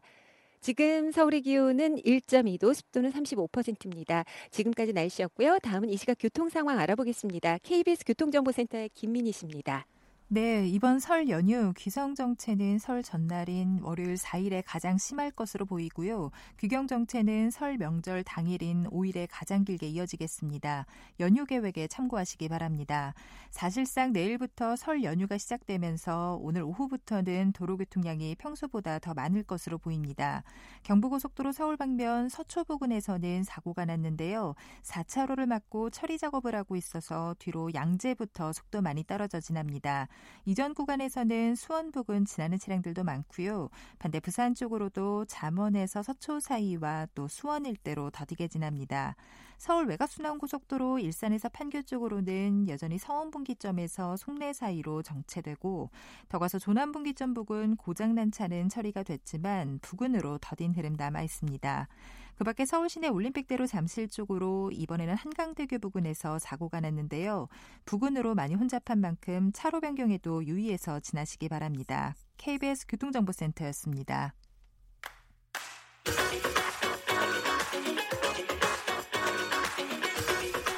오태훈의 시사본부는 청취자 여러분의 참여를 기다리고 있습니다. 문자 번호 9730, 짧은 문자 50원, 긴 문자 100원의 정보 이용료가 있고요. 콩 게시판은 무료입니다. 생방송 중에 참여해 주세요. 네, 1시 32분 지나고 있습니다. 아, 시간이 좀 됐습니다. 2015년 8월 4일 서부전선 DMZ에서 수색작전 도중에 목함 지뢰가 터지면서 양쪽 다리를 잃은 군인이 있습니다. 하재헌 중사인데요. 바로 어제 전역을 하고 이제 새로운 꿈을 꾸고 있다고 합니다. 저희 시사본부 초대석에서 모셨는데요. 오늘은 하재헌 중사가 아닌 국가대표 조정 선수 하재헌 씨와 함께 합니다. 어서 오세요. 예, 반갑습니다. 예. 어제 전역하셨네요. 예, 어제부로 전역했습니다. 예, 우선은 전역하신 거 축하드리겠습니다. 예, 축하드린다고 말씀드려도 되는 거죠? 예, 저도 또 다른 이제 꿈을 향해 나가는 거라서. 네. 네. 어. 전역식 마치고 이제 민간인 신분으로 돌아온 첫날인데 오늘이 소감 어떠신지 궁금하네요. 어, 일단 어제 저녁식을 하다 보니까 오늘 네. 지금은 뭐 아직 뭐 제가 민간인이다 그런 건 아직 못 느끼겠고 군인의 물이 안 빠졌다고 우리가 흔히들 말을 해요. 예, 예. 네, 그 뭐 아직 실감은 딱히 그렇게 막 체감하지는 못하고 있습니다. 음, 그럼 군인 신분으로 몇 년 동안 근무하신 거예요? 제가 이제 14년 3월에 입대를 해가지고 거의 예. 한 5년 정도 다 어. 돼가는 것 같습니다. 예, 저녁식에 많이 들어오셨죠? 예, 저녁식에 이제 뭐 사단장님 주관하에 좀 많이 축하들 해주러 오셔가지고 음. 예, 저녁식도 되게 저한테는 좋은 추억이 된 것 같습니다. 네. 사고 이후에도 다시 군복무를 하신 거예요. 그러니까 2015년 8월에 사고가 났고 지금 2019년 1월 2월이니까 그동안에 군인으로서의 자부심이 좀 컸었을 것 같기도 하고 그리고 또 본인의 여러 가지 고민들도 많이 있을 것 같은데 군 생활을 그만두겠다고 하신 뭐 계기 이유 궁금하네요. 어 일단은 제가 군 생활이 뭐 안 좋아서 그만두는 그런 게 아니다 보니까 이제 군 생활을 또 좋긴 한데 이제 제가 또 군 운동 선수로서의 또 꿈을 네. 아직 접지를 못하고 지금 기회가 생겼을 때 도전을 또 해보고 싶어가지고 음. 큰 고민 끝에 이제 결심하게 된 겁니다. 네. 그 운동 선수의 꿈을 이루기 위해서 이제 전역을 하신 거 아니겠습니까? 네. 제가 조정 선수라고 소개를 해드렸어요. 그럼 이 조정은 언제부터 하신 거예요? 일단 제가 병원에서 이제 재활할 때 저희 예. 이제 절단 환자는 유산소성 운동이 힘들다 보니까 예. 이제 조정 쪽에 로잉 머신으로 이제 유산소 운동을 대체하는 그런 차원에서 일단 조정을 처음 접하게 된 겁니다. 어, 그러니까 치료 차원으로 조정이라는 걸 응용한 기계를 처음에 먼저 만, 만지셨던 거 아니에요? 예, 그렇죠. 어, 근데 거기에 매력을 느꼈어요? 어, 일단 처음에 그걸로는 저 매력을 못 느끼고 예. 별로 재미없고 그냥 힘들기만 한 그런 어. 운동이었는데 어. 예. 이제 실질적으로 미사리 조정 경기장에 가서 배를 이제 처음 한번 타보니까 어. 또 그게 또 완전 색다른 또 경험이더라고요. 예. 그냥 일반 그 기구랑은 전혀 다른 어. 그런 또 느낌을 또 받아가지고 또 예. 거기에 빠지게 된 겁니다. 어, 이 전에는 조정이라는 종목을 전혀 모르셨고요. 경험하신 적도 없고. 예, 아예 모르고 있는데 이제 무한도전에서 한번 했던 거를 한번 본 적은 있었는데 아, 예, 예. MBC 무한도전에서 예. 미사리 거기서 예, 도전한 거 저도 봤어요. 예, 예, 그거 외에는 뭐 아직 조정이라는 거를 아예 모르고 있었습니다. 어. 원래 운동 선수의 꿈이 있으셨어요? 예, 원래 이제 야구 선수 쪽을 조금 준비하다가 어. 네, 사정이 있어 가지고 이제 그만두고 군대 에 입대하게 된 겁니다. 아, 그랬었군요. 원래 운동을 좋아했었고 예. 근데 그 이후에 사고를 당했고 어, 그럼 조정 선수로 활동하신 경험도 있으세요? 그러면 최근에? 예, 일단 작년부터 해서 이제 대회를 한 여섯 개? 정도 나가 가지고 어. 예, 금메달 4개, 은메달 2개를 일단 지금 획득을 했습니다. 아니 가만 있어 봐라. 지금 전국 체전이라든가 이런 대회에 나가서 금메달 4개하고 은메달 1개를 벌써 따셨다고요? 예, 일단 전국 체전에서는 금메달 하나, 은메달 하나를 획득했고 이제 예. 또 여러 번 대회를 나갔습니다. 뭐 6월, 7월 해서 어. 대회 나갔었는데 그때 이제 국내 대회에서 금메달도 따고 지금 총 메달 단계 금메달 4개, 은메달 2개를 일단은 획득을 했습니다. 아, 조정 시작한 지 얼마 되지도 않으셨는데 이렇게 좋은 성적을 어떻게 거두실 수 있었어요? 어, 일단은 이게 장애인 쪽 운동이다 보니까 네. 이제 저는 일반인으로 있다가 이제 또 운동을 하던 애였고 음. 이제 사고가 난 이후에 장애인이 된 거고 예. 그래서 아마 선천적으로 장애를 가지고 계신 분들하고 차이가 조금 있을 수도 있을 겁니다. 어. 기본 체력이나 이런 게 조금 다를 수도 있으니까. 예. 네, 그런. 게 조금 유효하게 작용을 했던 것 같습니다. 어. 8030번께서 어, 저녁 축하합니다. 힘내세요. 국민의 한 사람으로 머리가 숙여집니다. 라고 의견도 보내주고 계시는데 어, 젊은 나이입니다만 직업 바꾸는 일이 쉽지 않잖아요. 그리고 네. 처음에 이제 직업 군인으로서의 꿈을 펼치겠다라고 마음 먹었을 때와 새로운 도전을 하게 되면서 이제 직업 군인으로서의 역할을 그만두게 됐는데 가장 지금 힘든 점들은 어떤 부분들이 있을까요? 어, 일단 한편으로는 제가 군인을 이제 좋아해가지고 계속 하겠다고 이제 말씀을 드렸었는데, 네. 제가 이제 수색대에 대해서 근무할 때는 좀 활발하게 움직이고 이런 거를 좀 그게 또 저한테는 매력적이었는데 지금 음. 사무직을 맡으면서 네. 예, 행정적인 그런 일을 하다 보니까 계속 앉아 있게 되고 음. 또 이런 게 저한테는 조금 안 맞는 겁니다. 네. 좀 답답하기도 하고 좀 어. 나가서 움직이고 싶고 어.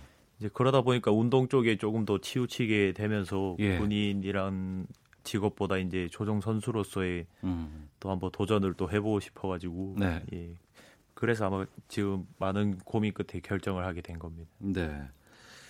어, 좀 불편한 기억을 되살려야 되는 상황인 것 같아서 좀 조정스럽기도 한데요. 2015년 그 목함질의 폭발을 이제 좀 여쭐게요. 예상치 못한 사고였지 않습니까? 네. 어, 상당히 좀 그 이후에 암담한 시간을 보내셨을 것 같은데 당시 심정은 어떠셨어요? 어, 일단 사고 당시에는 처음에는 이제 많이 당황스럽기도 했었는데 제가 세, 생각을 좀 단순하게 하는 편입니다. 아, 네, 예. 또 단순하게 좀 긍정적이게 하는 편이라서 음. 일단 처음에는 뭐 그걸 어, 그렇게 짧게 짧은 시간에 어떻게 받아들였냐 그런 말씀들을 많이 하시는데 네. 일단 저는 이제 다르게 단순하게 생각을 해서 음. 수술하고 나왔는데 이제 양쪽 다리가 없는 게 제 눈에 보이지 않습니까? 예, 예. 이제 그런 상태에서 제가 뭐 부정적으로 생각하면 오히려 힘든 거는 저고 어. 거기에서 또 버틸 수 없는 것도 제가 되기 때문에 예. 이제 그냥 긍정적으로 이제 다리가 절단이 됐으니까 앞으로는 뭐 어떻게 해야지 어. 남들처럼 걸어 다닐 수 있을까 예. 이제 그런 거를 생각을 하게 되는 겁니다 중정적으로 어. 그러다 보니까 저는 이제 이런 장애를 가진 걸 조금 빠르게 받아들인 것 같고 예, 예. 그래서 이제 조금 뭐 우울감이나 이런 게 좀 없이 밝게 잘 지내는 것 같습니다. 어, 고마워요. 아유 정말 고맙네요. 참. 그 누가 좀 그런 그 결정을 내릴 때 도움 같은 것도 좀 주셨어요? 예, 일단은 뭐 육군 참모총장님께도 제가 고민 상담도 많이 드렸었고 음. 이제 뭐 이정명 의원님께도 많이 드리고 네. 또 이제 저한테 많이 찾아오셨던 분들 좀 유명하신 분들도 계시긴 하는데 어. 그분들한테도 다 여쭤봤습니다. 예, 예. 제가 뭐 전역을 지금 할까 아니면은 음. 계속 군 생활을 할까 이렇게 고민 중이다라고 얘기를 했는데 이제 의견은 또 반반으로 나뉘긴 했는데 네. 이제 처음에 어머니 아버지께서 좀 큰 영향이 된 것 같습니다. 어머니 아, 사고 이후에 부모님께서 많이 좀 걱정하셨잖아요. 뭐라고들 네. 말씀하셨던가요? 어, 일단 많이 이제 저를 안타까워하셨고 부모님께서도 음. 이제 그보다도 부모님은 또 이제 자식을 지금 이렇게 사고 당한 입장에서 많이 슬프셨을 건데 예, 예. 이제 서로 그냥 위로차 뭐 위로도 되고 그랬던 음. 것 같고 부모님께서는 지금은 이제 저희가 뭐 원치 않은 이제 사고로 인해서 지금 원치 않는 삶을 살고 있지만 네. 부모님께서 그에 대해서 또 재현이는 잘 버틸 거다. 음. 그렇게 말씀해 주시는 게 저한테는 좀 많은 힘이 되는 것 같습니다. 예. 그러니까 전역하기 전까지 애초에는 이제 원래 수색대 야전 부대에 있었다가 사고 이후 이제 전역하기 직전까지는 병원에서 이제 근무를 하신 거네요. 예, 맞습니다. 어, 그 기간에 좀 생활에 대해서도 좀 말씀해 주세요. 어, 일단 병원에서 제가 국군 수도병원에서 근무를 하면서 예. 이제 보상적인 절차 뭐 찬호 이찬호 병장처럼 이제 다쳐서 나가는 인원들을 이제 보상해 주는 그런 음. 업무랑 아예예 예. 예, 뭐 사망 환자들 이제 유가족 지원해 주는 그런 업무를 맡았는데 예. 이제 뭐 저희가 유가족 분들한테나 이런 분들한테 지원해 줄 때는 저도 이제 같은 입장으로서 어. 예, 저도 사고를 당한 입장으로서 이제 최대한 도와드리려고 노력을 했었는데 이제 저는 앉아서 일하는 게 너무 좀 답답했습니다. 네. 네. 앞서 말씀하신 이찬호 병장은 K9 자주포트 사고로 이제 화상을 심하게 입었었고 어, 저희 방송에서도 이제 이찬호 예. 병장의 그 내용들을 소개해드려서 많은 분들께서 관심을 갖게 됐던 아, 그러한 내용이었는데 군에서 부상 등으로 인해서 힘들어하는 장병들이 그럼 주위에서 많이 보셨을 거 아니에요. 예. 그 업무를 또 하시다 보니까 가장 필요한 지원이라든가 이런 것들은 무엇이라고 생각하세요?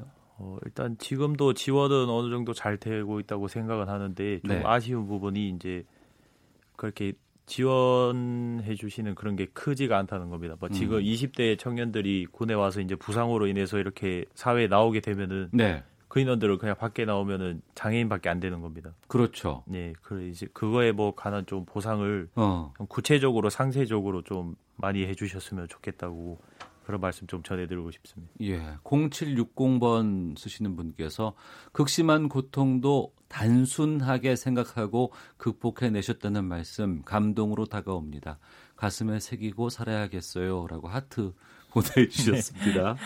어, 일상을 이제 앞으로 보내야 되잖아요. 예. 예, 이제 군에서는 이제 전역을 했기 때문에 훈련 같은 것들 꾸준히 이제 해야 될 것 같은데 이런 일정 같은 건 누가 짜시는 건지 아니면 앞으로 운동 이외에 뭐 하고 싶은 게 있다면 어떤 걸 말씀하실까요? 어, 일단은 제가 지금은 운동밖에는 하고 싶은 게 없어가지고 일단 운동에 매진을 하려고 하는데 네. 지금 저희 장애인 조정 연맹에서 이제 일정을 정해 줍니다. 음. 그러면 이제 거기에 따라서 움직이게 될 거고 저희가 네. 하계 종목이다 보니까 예.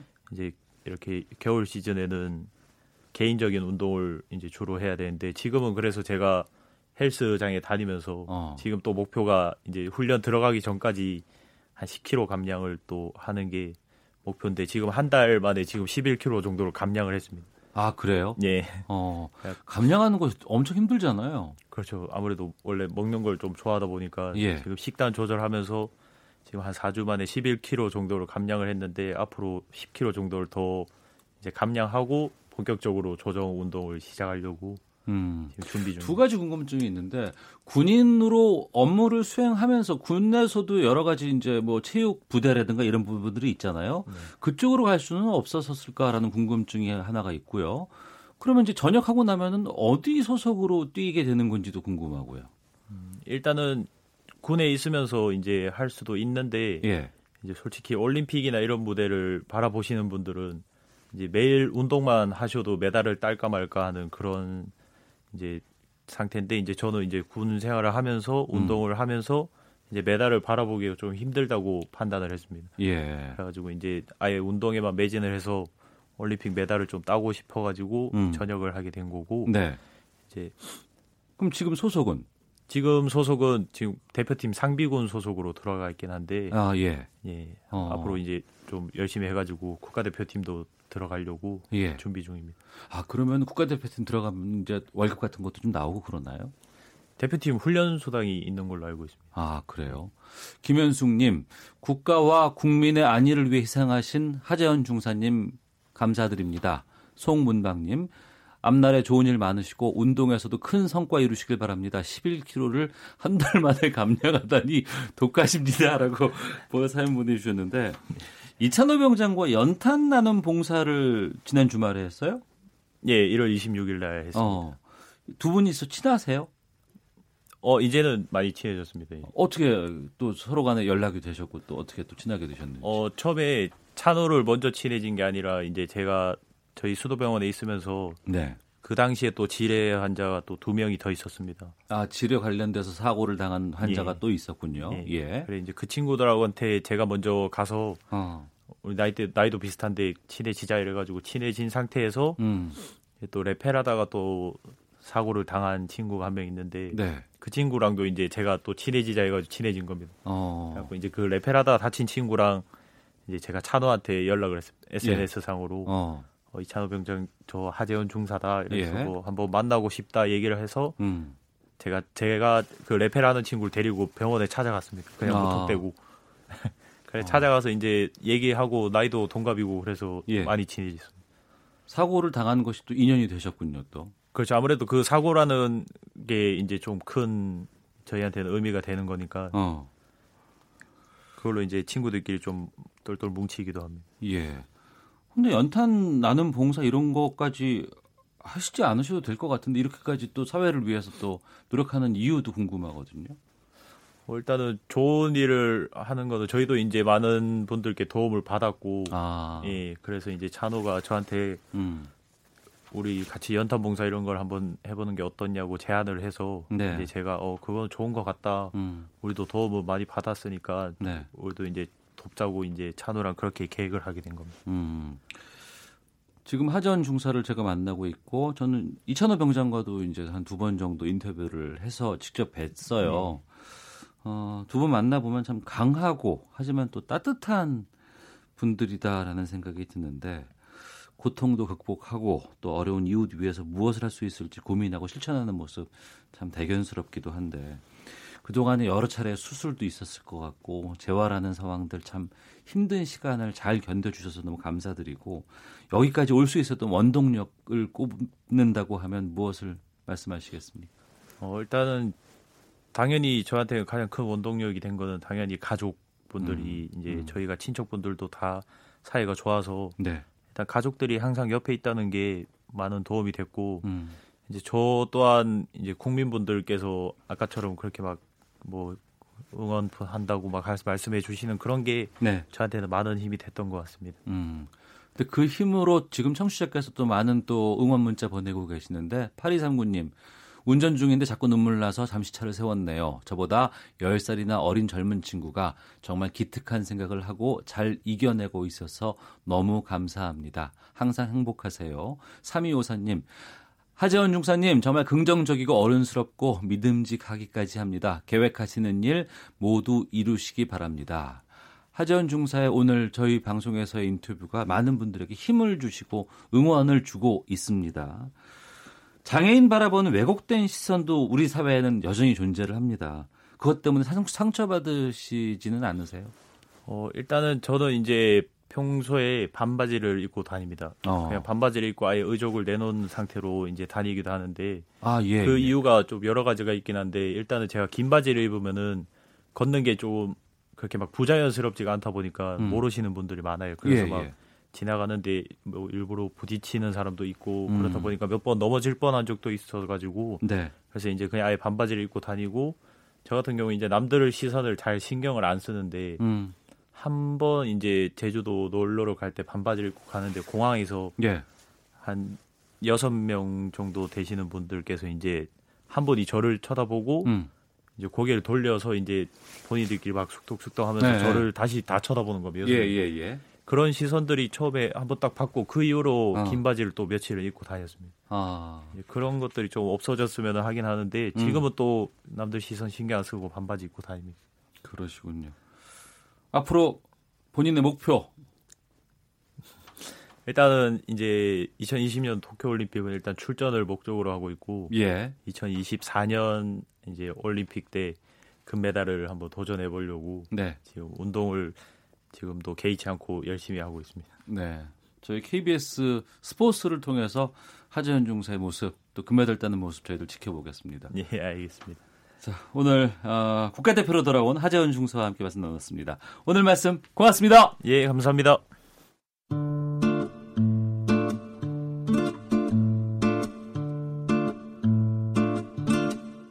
오태훈의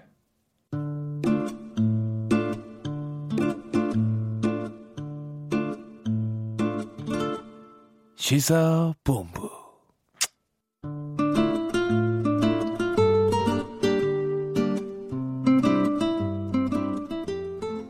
한 주간의 스포츠 소식 정리하는 시간입니다. 관전 포인트 스포츠 평론가 최동호 씨와 함께하겠습니다.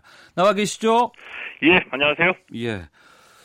아, 축구 손흥민 선수 아시안컵 마치고 토트넘에 복귀를 하자마자 시즌 13번째 골을 터뜨렸다고요? 어, 예, 오늘 이 프리미어 리그 24라운드 경기가 있었거든요. 그러니까 손흥민 선수가 아시안컵 마치고 토트넘에 복귀하고 첫 경기에 이제 출전한 건데, 예. 왓포드전에서 이 동점골 터뜨렸습니다. 자, 이 골로 이 토트넘의 역전승을 이끌어냈거든요. 음. 후반 35분에 0대 1로 뒤질 때 이 동점골 터뜨렸고요. 이 토트넘이 결승골 추가해서 2대 1로 승리했습니다. 네. 어, 손흥민 선수 리그 9호 골이자 시즌 13호 골이기도 한데 오늘 골 넣으면서 이제 선수 랭킹 포인트가 올라갔습니다. 그래서 어, 이 프리미어 리그 전체 선수 랭킹에서 손흥민 선수가 13위에 올랐거든요. 이거 대단한 어, 거죠. 예. 어, 지금 활약 계속 유지하면은 이 프리미어 리그 선수 랭킹에서 이 톱 10 진입 가능성도 있다라고 보는데 아 조금 아쉬워요. 어, 아시안컵에서 이걸 터트렸으면 어땠을까 하는 생각이 들기도 하네요. 그렇군요. 예. 자 그리고 기성용 선수의 후계자로 기대를 받고 있는 국가대표 황인범 선수가 미국으로 간다고요? 어, 예, 이 황인범 선수, 이 지난해 아시안 게임에서 이제 주목을 받았고요. 또 이 대표팀에서는 이 기성용 선수의 뒤를 이을 것으로 기대를 모으고 있는 그런 선수죠. 음. 어, 미국 프로축구 이 밴쿠버 화이트캡스로 이적을 했습니다. 어, 이 대전 소속팀이 대전 시티즌인데 이 대전 시티즌이 이제 밝히기를 이 밴쿠버가 향후에 황인범의 유럽 무대 진출에 대해서 적극적인 지원을 약속했다. 자, 이렇게 강조했고요. 밴쿠버가 어떤 팀이냐? 아, 지난 시즌에 미국 프로축구 전체 14개 팀 중에서 8위를 기록한 팀이고요. 어, 기성용 선수 은퇴했잖아요. 예. 기성용 선수의 뒤를 이을 것으로 기대를 모으는 선수가 바로 황인범 선수인데 음. 어, 계속해서 좀 무럭무럭 성장을 해 나가기를 기대를 해보겠습니다. 기성용 선수가 대표팀에서 은퇴한 거죠? 예, 맞습니다. 대표팀에서만 은퇴한 겁니다. 예. 자, 야구 쪽으로 가보겠습니다. 김경문 감독이 야구 대표팀 감독 선임됐는데 이승엽 기술위원회 코치 설과 관련해서 아직은 아껴야 한다는 말을 했고 여기에 대해서 이승엽 위원이 고맙다고 답을 했어요. 예, 언뜻 보면 좀 이해가 좀 안 가는데. 그러니까요. 이, 이 김경문 감독이 아 이승엽은 이번에 코치를 안 뽑겠다 이렇게 얘기를 했거든요. 어. 이런 뜻인데 이걸 이걸 보고 이제 이승엽 또이 이 KBO 기술위원이 고맙다고 한 겁니다. 왜 그러냐면은. 예. 어, 이승엽은 좀 더 아껴야 된다. 이, 렇게 이제 그 김경문 야구 대표팀 감독이 얘기를 한 게, 어, 이승엽은 아직 이제 코치 지도자 경험이 없기 때문에 섣부르게 이 이름값만 보고, 어, 야구 대표팀에 데리고 왔다가 혹시라도 어, 성적이 부진하면은 상처를 많이 받는다. 이런 뜻이 되겠죠. 어, 이승엽 이 KBO 기술위원도 이미 이전에 나는 이 지도자 경험도 없고 또 이 누군가를 가르쳐서 이 성과를 낸 적이 없기 때문에 아직은 대표팀 코칭 스태프를 함부로 맡을 수 없다 이런 말을 한 적도 있고요. 네. 어, 너무 일찍 또 너무 쉽게 이 대표팀 코치로 등용됐다가 오히려 이 성적이 부진하면 상처를 받을 수 있다. 음. 이런 말에 대해서 아마 이승엽 위원하고 김경문 감독이 서로 말은 안 해도 이심 전심이었다라고 보는데 제가 보기에는 굉장히 지혜로운 지혜로운 판단이었다라고 봅니다. 네. 대한체육회 얘기를 좀 해보겠습니다. 정부의 체육 개혁에 대해서 대한체육회가 강한 불만을 터뜨렸다고요? 어, 예. 어제 이 대한체육회 이사회가 열렸거든요. 예. 어, 이 이사회에서 이 올라오는 안건들을 30분 만에 다 처리를 했습니다. 자, 그리고 그 이후로 1시간 30분 동안 이 체육회 이사들이 체육개혁과 관련한 정부 대책을 비판을 했습니다. 이제 가장 간단하게 말씀드리면 이 도종환 문체부 장관이 스포츠의 가치를 더 이상 이 국위 선양에 두지 않겠다 이렇게 선언을 했죠. 이게 이제 기존의 국위 선양을 목표로, 목표로 한 이, 이 엘리트 스포츠 시스템을 바꾸겠다는 얘기인데 이 대한체육회는 아무래도 이 그동안 엘리트 스포츠 시스템의 핵심이었기 때문에 이, 이런 이 엘리트 스포츠 축구에 대해서 강한 반발감을 표시를 한 겁니다. 어, 뭐 소년 체전 폐지하겠다. 또 이 대한올림픽위원회 KOC하고 대한체육회 분리적 검토하겠다 이렇게 이제 도종환 장관이 밝히기도 했는데 네. 여기에 대해서도 체육회가 이제 강한 불만을 표시했고요. 어제는 이 체육회 노조하고 경기단체 연합회 노조가 기자회견을 갖고서 이 정부의 쇄신안이 체육계와 한마디 논의도 없이 이뤄진 일방적인 결정이다. 이렇게 거세게 반발하기도 했습니다. 네.